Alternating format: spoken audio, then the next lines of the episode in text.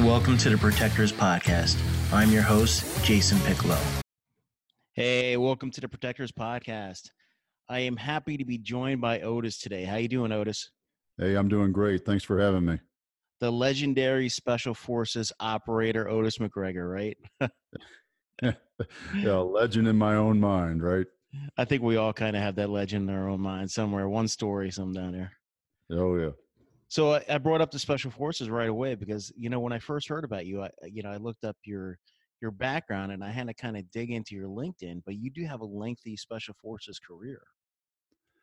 Yeah, I was I was pretty lucky. I you know when I uh, when I came on active duty, I, I was uh, I was given the given to the needs of the army.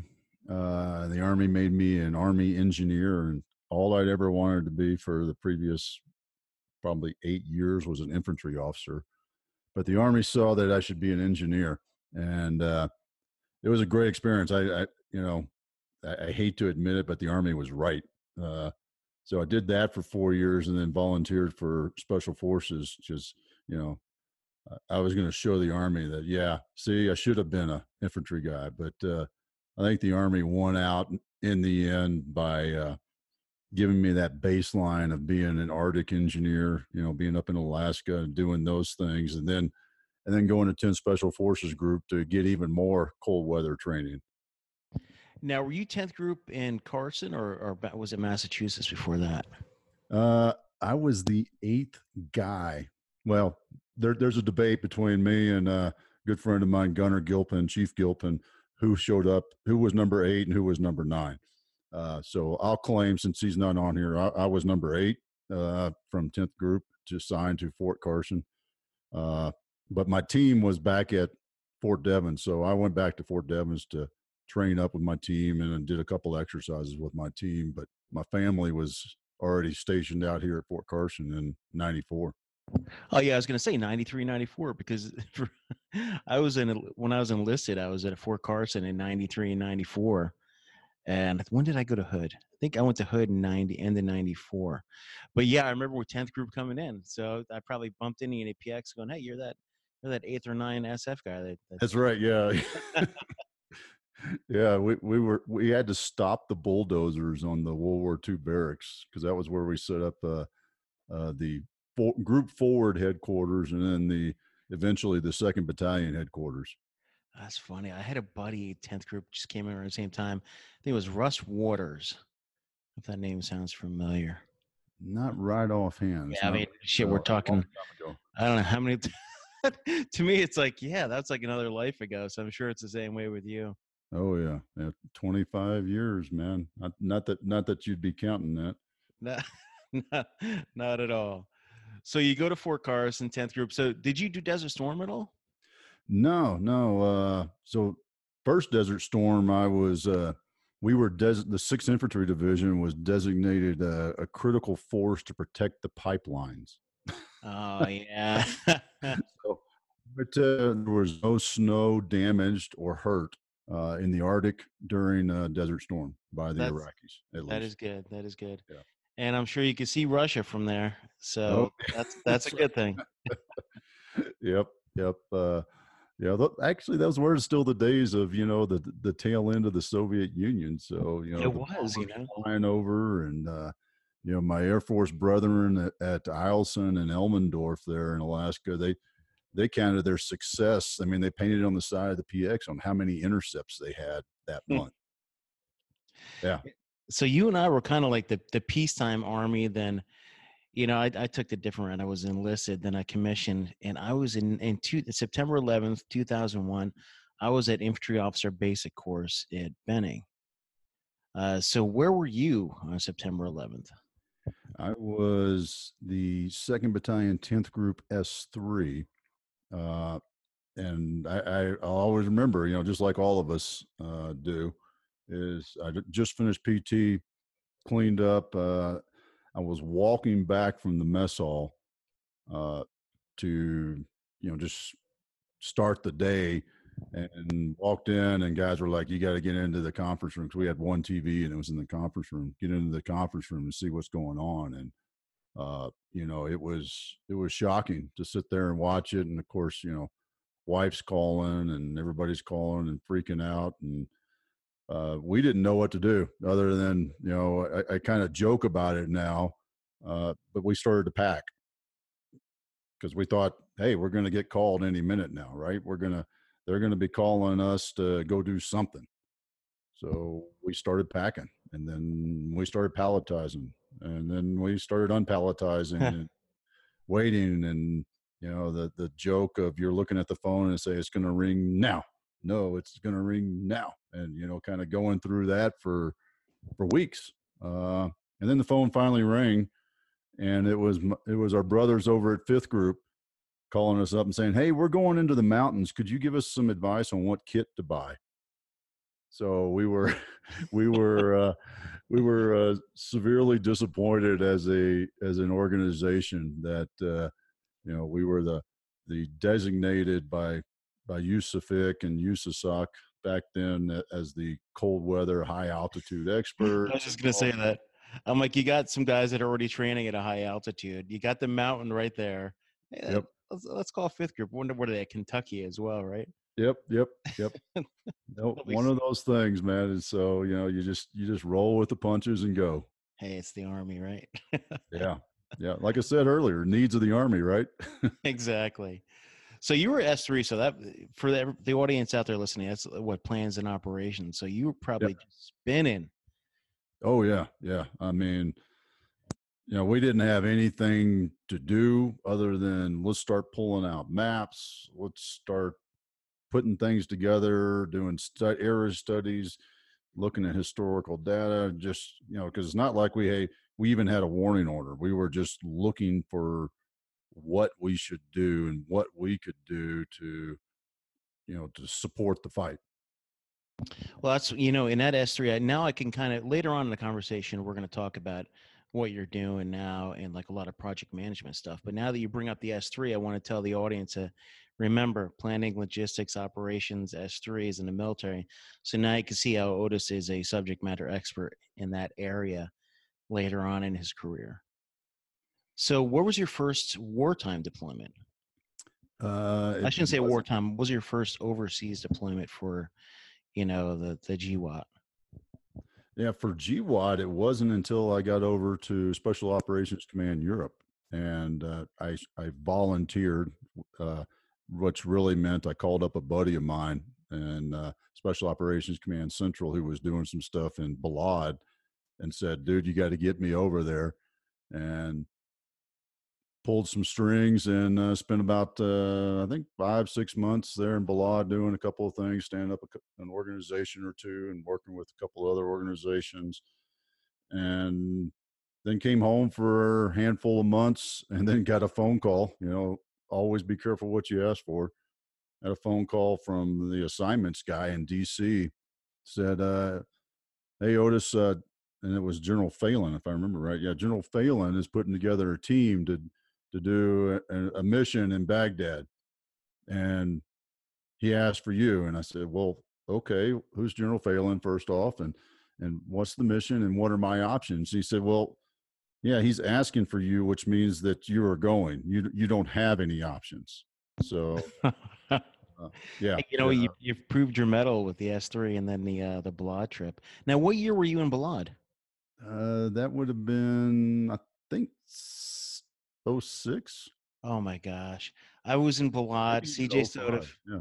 I was Balad, CJSOTF assigned to 10th group at, uh, from, what was it, January? And I stayed till September, but that'd be funny if I ran into you back then. Cause I was their, uh, their, their anti-terrorism force protection officer under, uh, Tovo.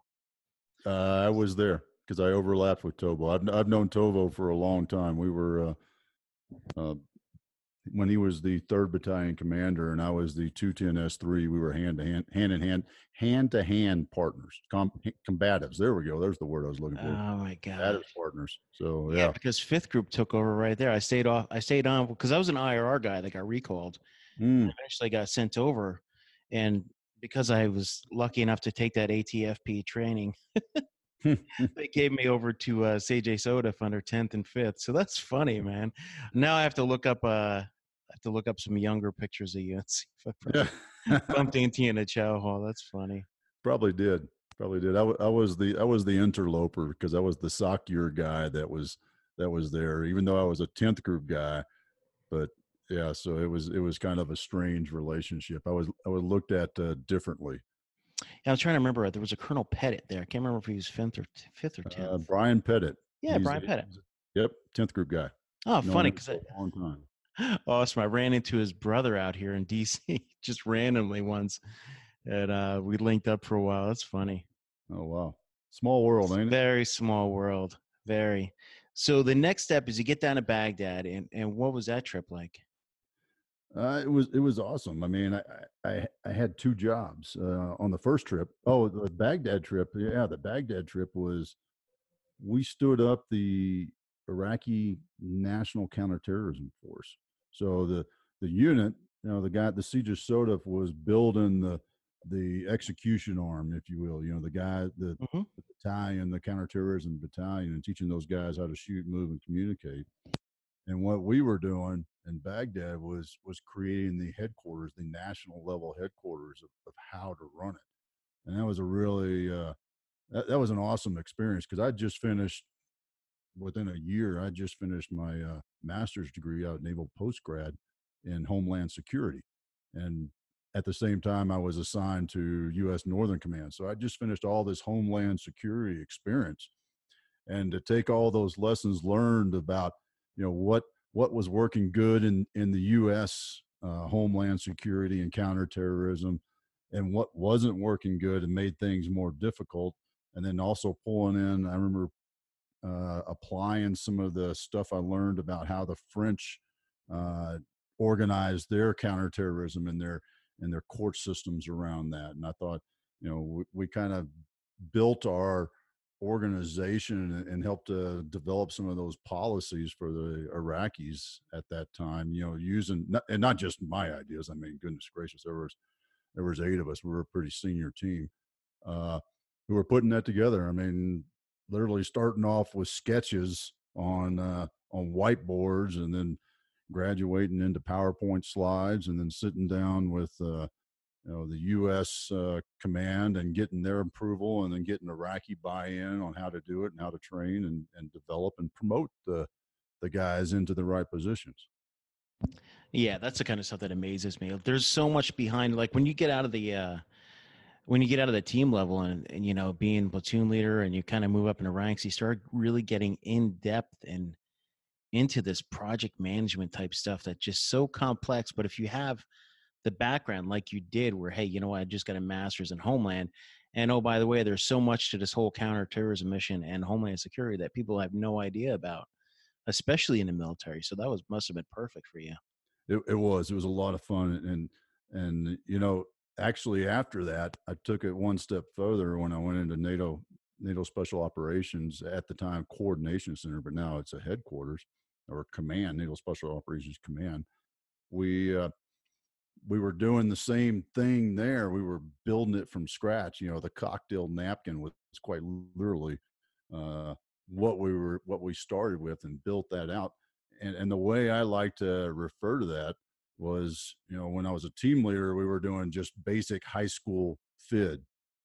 And then in Baghdad, we were doing probably graduate level sort of FID. But when we went back and we started to develop the NATO Special Ops headquarters, that was doctorate thesis, you know, dissertation level FID that we were because we were dealing with, you know, heads of state, you know, chiefs of staff. Uh, you know, that was so the training I did in Iraq, unbeknownst uh, to me, really helped set me up for, you know, working for Admiral McRaven at the time when we were building that. Uh, helped me set, helped me help him build that thing. And you know, foreign internal defense is the backbone. I mean, because everything's of special forces, at least. So, so everybody kind of thinks, oh, direct action, special forces, but there's so much to it, and that's a lot of things that people don't realize about, like the Iraqi SF and all these. Your your real main mission is, hey, you know what? We got to get these guys trained, push them out in the field, so we can kind of move on and do, you know, other missions. Yeah, we were we were we're real world Huck Finn, man. I mean, it was get somebody to do our job for us, so we don't have to do it. That's the way I always talk to my guys about it. That was the way I explained it. You know, it's our job is to work ourselves out of a job. I'm going to come here. I'm going to show you how to do this. I'm going to give you the kit. I'm going to spend time teaching you and training you, and then I'm going to send you off on your own. Exactly. Back. Train the trainer, right? Yep. That's awesome. So you, I got to stop saying awesome. I say this in every podcast, people. I am sorry I say awesome too much. And uh, that's to my wife too, who might listen to this one. like, you got to stop using awesome. I'm like, hey, it is. It's awesome. It is awesome. so, you know, you had a great career, special forces. Uh, you retired as a colonel, right? Uh, Lieutenant colonel. Uh, colonel, lieutenant colonel. It's still it's a it's high up there to me. That's that's an awesome career. awesome. Okay, there we go. Um, but the next, what I really want to talk about is what you've done after that. And there's kind of like you know, this podcast is geared towards everybody. and I always call them the protectors, our law enforcement, military veterans, first responders, and a lot of that. You know, we all kind of have the same mix of things, especially when we get out of our, our, our careers. So, what did you do you know what when you transition out of the service well uh, what i did was I, I, wandered i mean to put it quite bluntly you know I, I, took a took the first job that was kind of offered to me from lockheed doing business development lockheed martin and did that for a little while then lockheed transferred me to another company they had just bought uh, pae pacific architects and engineers and did that for a little while. And there were some problems such there that I didn't like. So I started my own business as a consultant, did business development consulting. That, that's where LTO Enterprises started up just a year after I retired. Did that for a while, worked for another company, had to stand up an office here in Colorado Springs. And then about a year later, they decided they didn't like that. So they shut us down, laid us off.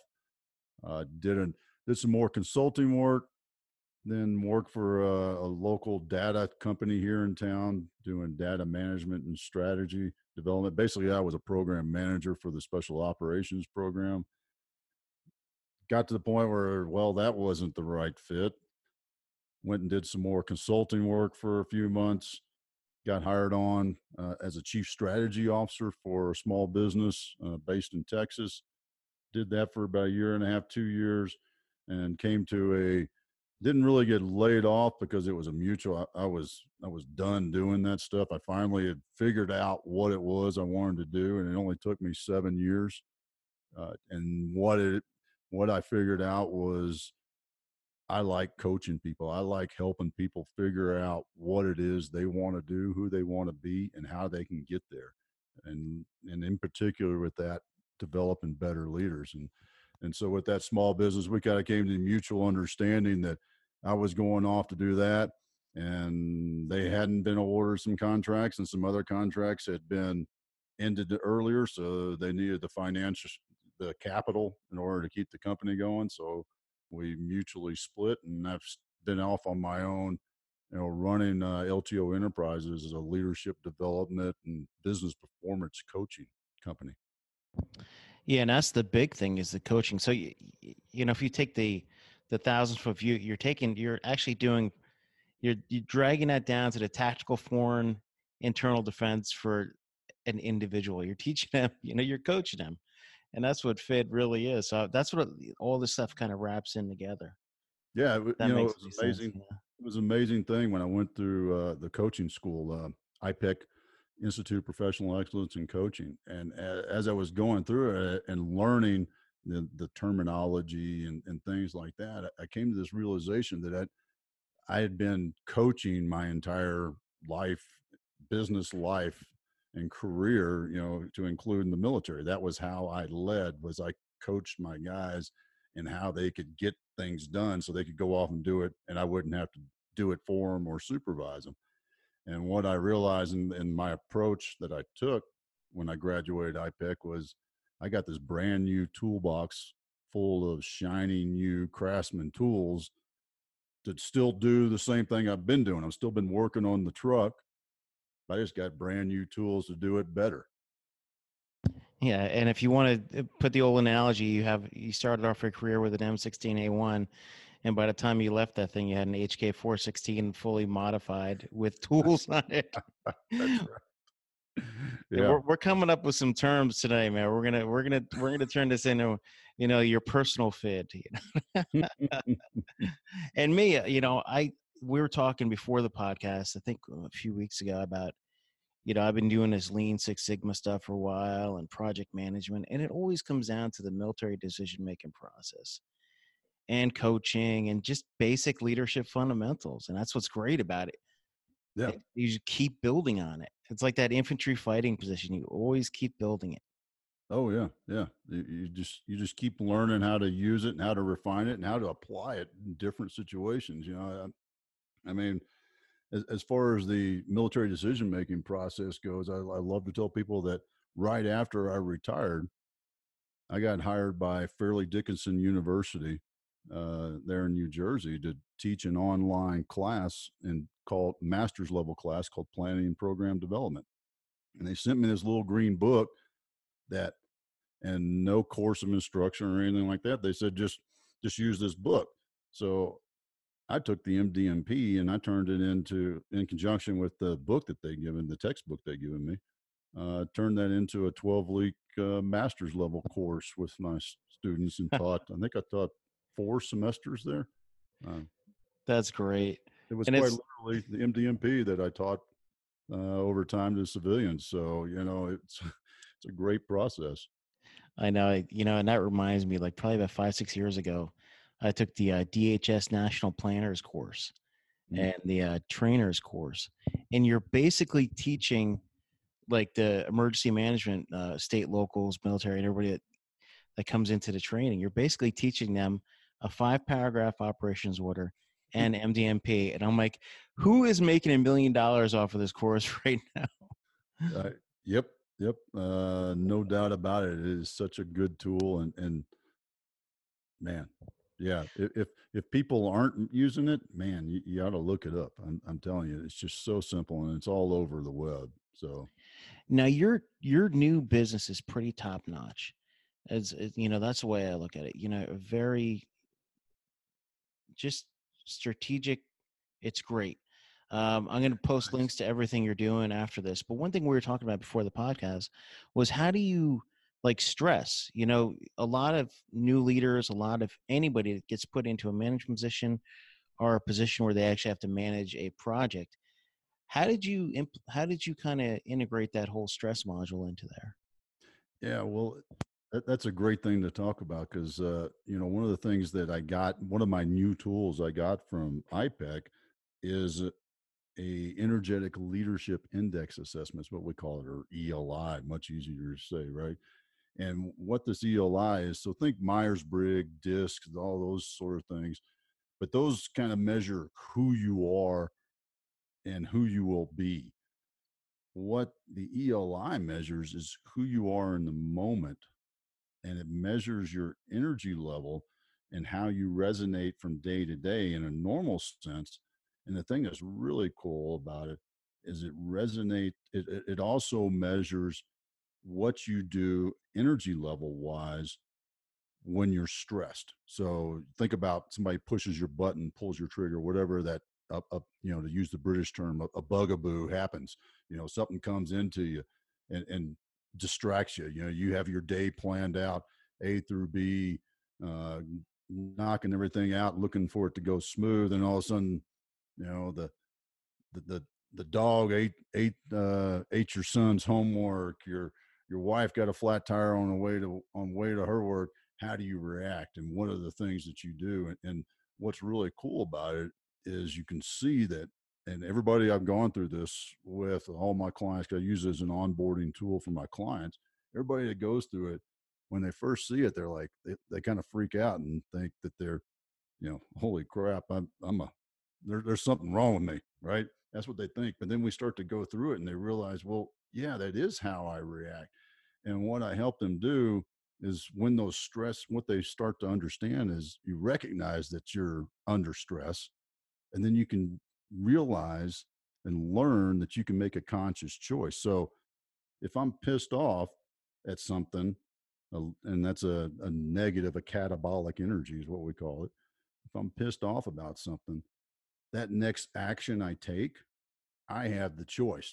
Do I take action as a pissed off person or do I take action eh, with a more positive attitude and an anabolic attitude? And, you know, when you start to learn that and you start to act that way in a positive attitude, it's amazing what you can see and what you can do.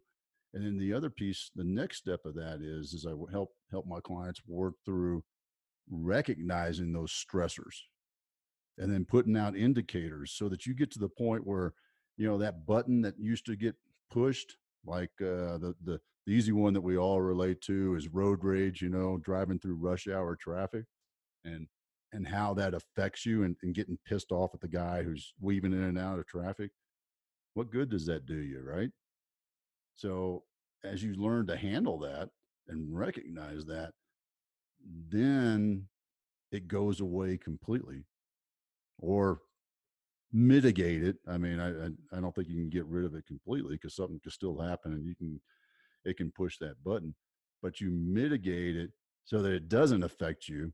And even if it does, you have the training and understanding of how to take that next step in a positive action as opposed to in a negative action.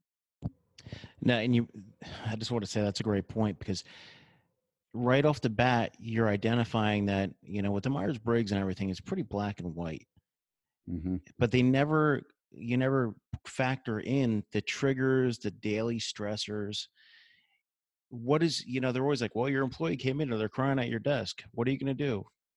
well, you know, I had a really great morning and I had a, a fresh cup of coffee in me, so I'm going to take care of it.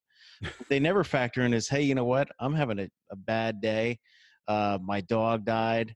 Um, I had to come to work because I don't have any leave left, and I'm managing all these people and managing this girl that's crying at my desk, and I just want to blow up and throw her out of here, but or her or him or whatever. Um, but if you recognize your your triggers and be able to stress management is huge, and that's one thing we really need to teach leaders and managers about stress management because it's believe me it's going to show on your employees are going to recognize it right away whether or not if you're triggered that day or whether or not you're going to be be approachable. Oh yeah yeah and it and it wears on you you know you've had those we've we've all had those days where you know it's just been it's been a shit day right? I mean you know none of your sales calls go through the meeting went to crap uh, your program got canceled whatever you know you you name it list the day out. And you know at the end of that day you're physically exhausted because it affects you not just in your head but physically affects affects you and you don't have quite literally that's why we call it negative energy you don't have the energy to do anything you know good luck going to the gym and having a good workout. I mean if you can make it to the gym after a day like that uh, good on you. That that's some that's some damn good discipline. Yeah they're, always like hey you know what? Put out the fires. You're good. Um, but if every day turns into a raging inferno and you can't deal with anything, your stress level, your blood pressure's up, your health goes out the door. So definitely this this program sounds like very optimal for coming in and just right off the bat starting with it, not like, hey, you know what, we're gonna we're gonna offer an accelerated advanced course six years on the road after you've been a manager, but hey, you know what? Let's do this right in the onboarding phase. That's perfect. Oh yeah. I mean, I, wish I would have had some sort of education like this as a as a lieutenant and even as a captain. I mean, I think back think back to some of the things that I dealt with and how I dealt with them. You know, yeah, much much younger man at the time, but man, if I'd had a little bit of this knowledge, uh, the my my action would have been significantly different. Not to say I still wouldn't have been pissed off about it, but what I did next would have been significantly different. And you always wonder what the ripple effect was. Because now, while you're talking about being a lieutenant captain, um, being in those leadership positions, especially being fresh, and you're dealing with a lot of Joes that have a, their own stressors, and maybe you snapped at him one day because you were having a shitty day. And if you ever wonder what the ripple effect of that one action was, if you could just be like kind of like even keeled and just you know do your thing, you you know just hindsight. Oh yeah, yeah. I mean, gosh, I I I, I think about a couple, you know, those those two or three incidents. Um, you know, especially when we have a talk like this, I, I, they they pop into my head. Uh, and I, I, just had to think, man, how could I have done that differently? I, I think I would have done it this way, and I would have been, would have been okay. Break the moment. It doesn't need to happen in this moment right now. You know, it, it's a all right. We're gonna we're gonna schedule this talk here in you know next 24 hours, sort of thing, and you know it doesn't need to happen right there in the heat of the exactly. moment. Exactly, the heat of the moment. Yeah, I mean, there's times. Don't get me wrong. You know, you're there, there's times when somebody is doing something that's going to get somebody hurt or killed. Yeah. That, that, you better you better act in the heat of the moment. But then there's a lot of times where you don't need to act in the heat of the moment. You need to take that little time out. You know, it, it's you know what that remi- that reminds me of a kind of a rule that a lot of uh, uh hopefully hopefully more and more a lot of little sports organizations are, are adopting is you know don't talk to the referee or the coach for 24 hours after the game.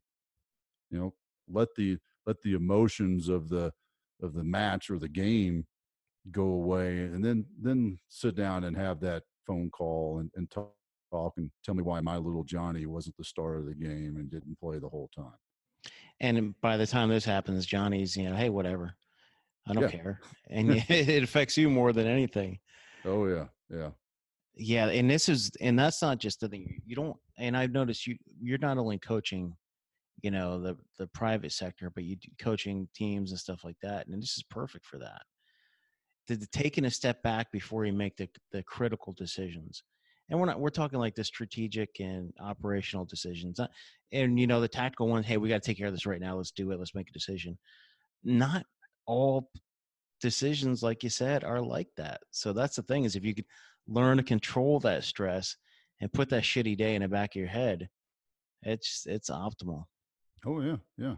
Well, and you'd be amazed. You can you can look at something, write something up when you're pissed off. Let's say you force yourself to to develop a plan, then put that put that away and come back 24 hours with a more positive, a, a anabolic attitude, and write that same plan and look at those same solutions. You'd be amazed at at how much wider your aperture is right? When we're when we're negative we're we're we're we tend to focus in on ourselves and we can't see what's happening around us. Yeah it's like the rage tunnel vision. It's exactly what it is you know and, and it's a it's a spiraling effect too because you know it's it's that it's it's that why does this always happen to me?